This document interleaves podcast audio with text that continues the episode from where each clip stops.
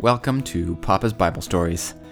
Each week, I pick a Bible story to talk to my kids about. I have a beautiful son, Jacob, who is seven, and a beautiful daughter, Leah, who is four. And these stories are for them. But even though these stories are for my kids, Jacob, Leah, and I would love it very much if you decided to tag along. What do you say? Well, let's get started.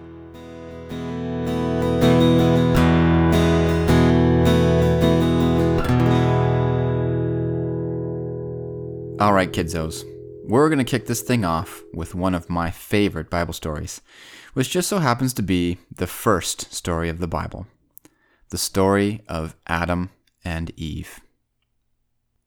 In the beginning, before anything existed, God had all of us in mind. That means God had you kidzos in mind, Papa and Mama in mind, and He had in mind anyone who has ever lived or who ever would live. But before God could create anyone, He had to create a place for all of us to live. So, one day, God sat down to make a world for us.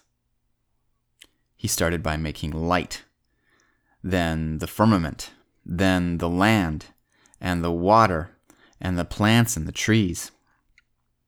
Then he made the sun, the moon, and the stars, then the fish, and the birds, and then all the animals. And as each day went by, God looked around at all the things he had created, all the preparation he had made for humanity, and saw that it was good. He saw that it was ready. And then, after almost six days of creating everything, there was only one thing missing the most important thing, the very thing for which everything else had been made us. Now, when God made us, He could have snapped His fingers and created billions of people all at the same time, just like He'd done with all the plants and animals. But He didn't. Instead, He created just one person. Do you know who was the very first person that God created? That's right, Adam. Adam was the very first person to ever exist. And Adam was a man. Do you guys know how Adam was made? Well, the Bible says that the Lord God formed man from the dust of the ground. Well, that's just a fancy way of saying that God made Adam out of, well, mud. Yep, that's right. Mud. Doesn't that sound a bit silly? And do you know what the name Adam means? It means the ground, or mud. Yeah. Now, I hope you're not picturing in your mind right now that Adam was some kind of uh, mud monster, some kind of brown blob with arms and legs dripping mud all over the place. Adam definitely didn't look like that. We are all children of Adam. Mind you, we are great, great, great, great, great, great, great, great, great to infinity grandchildren, but children nonetheless, and none of us look like mud monsters. But mud, also called earth or dust, is what God started with when He made Adam. Kind of like how when you guys make a drawing for school, you start with a blank piece of paper. And when you're done marking on it, you have a beautiful drawing. The paper is only what you started with to make the drawing, just like how mud is what God started with to make Adam. Now, as we already know, God had already created an entire world for Adam to live. But right after God made Adam, he decided to create an extra special place for him to live. And this place was called the Garden of Eden. Now, this garden probably wasn't like the kind of garden that we have in our backyard. You know, the one with carrots, cabbage, leeks, kale, herbs, and all the other stuff you guys planted with Mama last summer. The Bible describes this garden by the kinds of trees that it had. So this garden was probably more like an arboretum. An arboretum is just a garden that has mostly trees. And the Bible says that God caused trees to grow that were pleasant to the sight, and good for food. Now, most of the food that grows on trees is fruit. Do you kidzos remember what your favorite fruit is? Jacob, yours is definitely dates. And Leah, yours is probably mangoes. You kidzos know what that Papa's favorite fruit is peaches. And in my imagination, in the Garden of Eden, there was a special place for peaches. And they would have been the best tasting peaches ever. And I'm sure that your favorite fruit was there too. And you know something else? The Bible doesn't say where Adam slept. But with all those trees around, I think that Adam slept in a treehouse. I mean, where else would Adam have slept? Wouldn't it have been a lot of fun to sleep in a treehouse every night? And with all the rivers and hills and valleys and forests and meadows to explore, all brand new, the Garden of Eden must have been the best place to live. Now, of course, we already know that when God created the world in preparation for us, He also created all the animals and birds. And after He made Adam, God decided He wanted to see what Adam was going to name them all.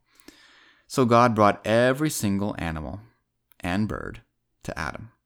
And one by one, he gave them names. Can you imagine what that would have been like? Can you imagine all the animals on the whole earth standing in pairs, male and female, in one huge line, waiting for their chance to get named by Adam? I can just see a pair of animals walking up to Adam, and he says, mm, Rhinoceros. And mm, Peacock. And after Adam named an animal, well, that's what its name was. But then Adam noticed something. Each animal had a special friend. For every male animal, there was a female, and vice versa. And the males and females seemed to do everything together. So, of course, Adam started to wonder where is my special friend? And so God said, It is not good that man should be alone. I will make him a helper comparable to him. Then God did something very unexpected. Again, God didn't snap his fingers and poof, there was Adam's special friend. Nope, didn't do that. Instead, and get this, God performed an operation. Yeah, that's right, an operation. You know, like when a person is put to sleep with special drugs and a surgeon cuts open a person's body and fixes something or removes something, then closes it up, and the person wakes up later with everything fixed? Actually, you know, I was just telling you guys a few nights ago about how your Uncle Popo had an operation on his arm when he was only a little bit older than you. Well, God did the same thing to Adam. The Bible says, And the Lord God caused a deep sleep to fall on Adam, and he slept. And he took one of his ribs and closed up the flesh in its place. Then the rib which the Lord God had taken from man, he made into a woman, and he brought her to the man. Okay, so God started with mud when he made Adam, and he started with Adam's rib when he made Eve. Well, you can certainly say that God has an imagination. And the Bible says that after God made Adam and Eve, that he said to them, Be fruitful and multiply. Fill the earth and subdue it. Have dominion over the fish of the sea, over the birds of the air, and over every living thing that moves on the earth. Now, I want you kidzos not to miss how amazing that is. Do you know what God was saying to Adam and Eve? He was saying, Here, I've created a whole world for you filled with plants and animals and all kinds of amazing things. It's my gift to you. Take care of it. And go ahead and have a family so that they can enjoy it too. And that family is a family that you kidzos and mama and papa are all a part of. Wow. What an amazingly generous and loving God that we have. Now, before we finish up here, there's a few things I want to make sure that you guys understand about what it would have been like to live in the Garden of Eden. First, there was no death None. Animals didn't die, plants didn't die, not even one leaf ever died. People certainly didn't die. There were never any funerals, no one was ever missed, and people lived forever. Second, there was no pain. There was no crying, or hitting, or fighting, or lying, or guilt, or shame, or anger, or jealousy, or any bad feelings at all. Third, life was full of joy and fun and meaning and purpose. Fourth, everything was perfect. Every animal, every bird, every fruit and vegetable, flower, blade of grass, insect, and rock was exactly perfect, with no blemish whatsoever. Nothing was ugly, nothing was messed up. And last, God was close to Adam and Eve, and he loved them. Kind of like how Papa and Mama love you guys. God loved Adam and Eve, only a million times more, if that's understandable at all. And the Bible tells us that God used to come and visit Adam and Eve and walk with them and talk with them, just like we do to each other now. Basically, try to remember the very best day that you ever had a day when nothing bad happened, you didn't get hurt, you didn't get into trouble, you didn't yell at your brother and sister, a day where you didn't get angry, and you felt 100% completely loved all day.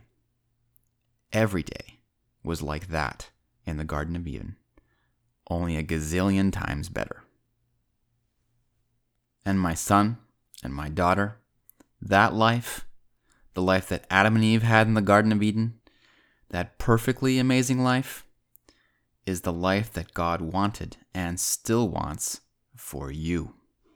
God loves you just as much as He loved Adam and Eve, and God wants you to have the life that they had in the Garden of Eden. And if, when you're old enough, you accept God into your heart and live your life for Him, you will have that life. All right, kidzos, that's it for today. Did you guys like the story? I hope so. I know I did. Next week, we're going to talk about the snake and how we got from that perfect life in the Garden of Eden to the definitely not perfect life that we see around us now. And to all the kids listening in, I hope you have an awesome day. God be with you, and I hope we'll see you next week. Bye bye.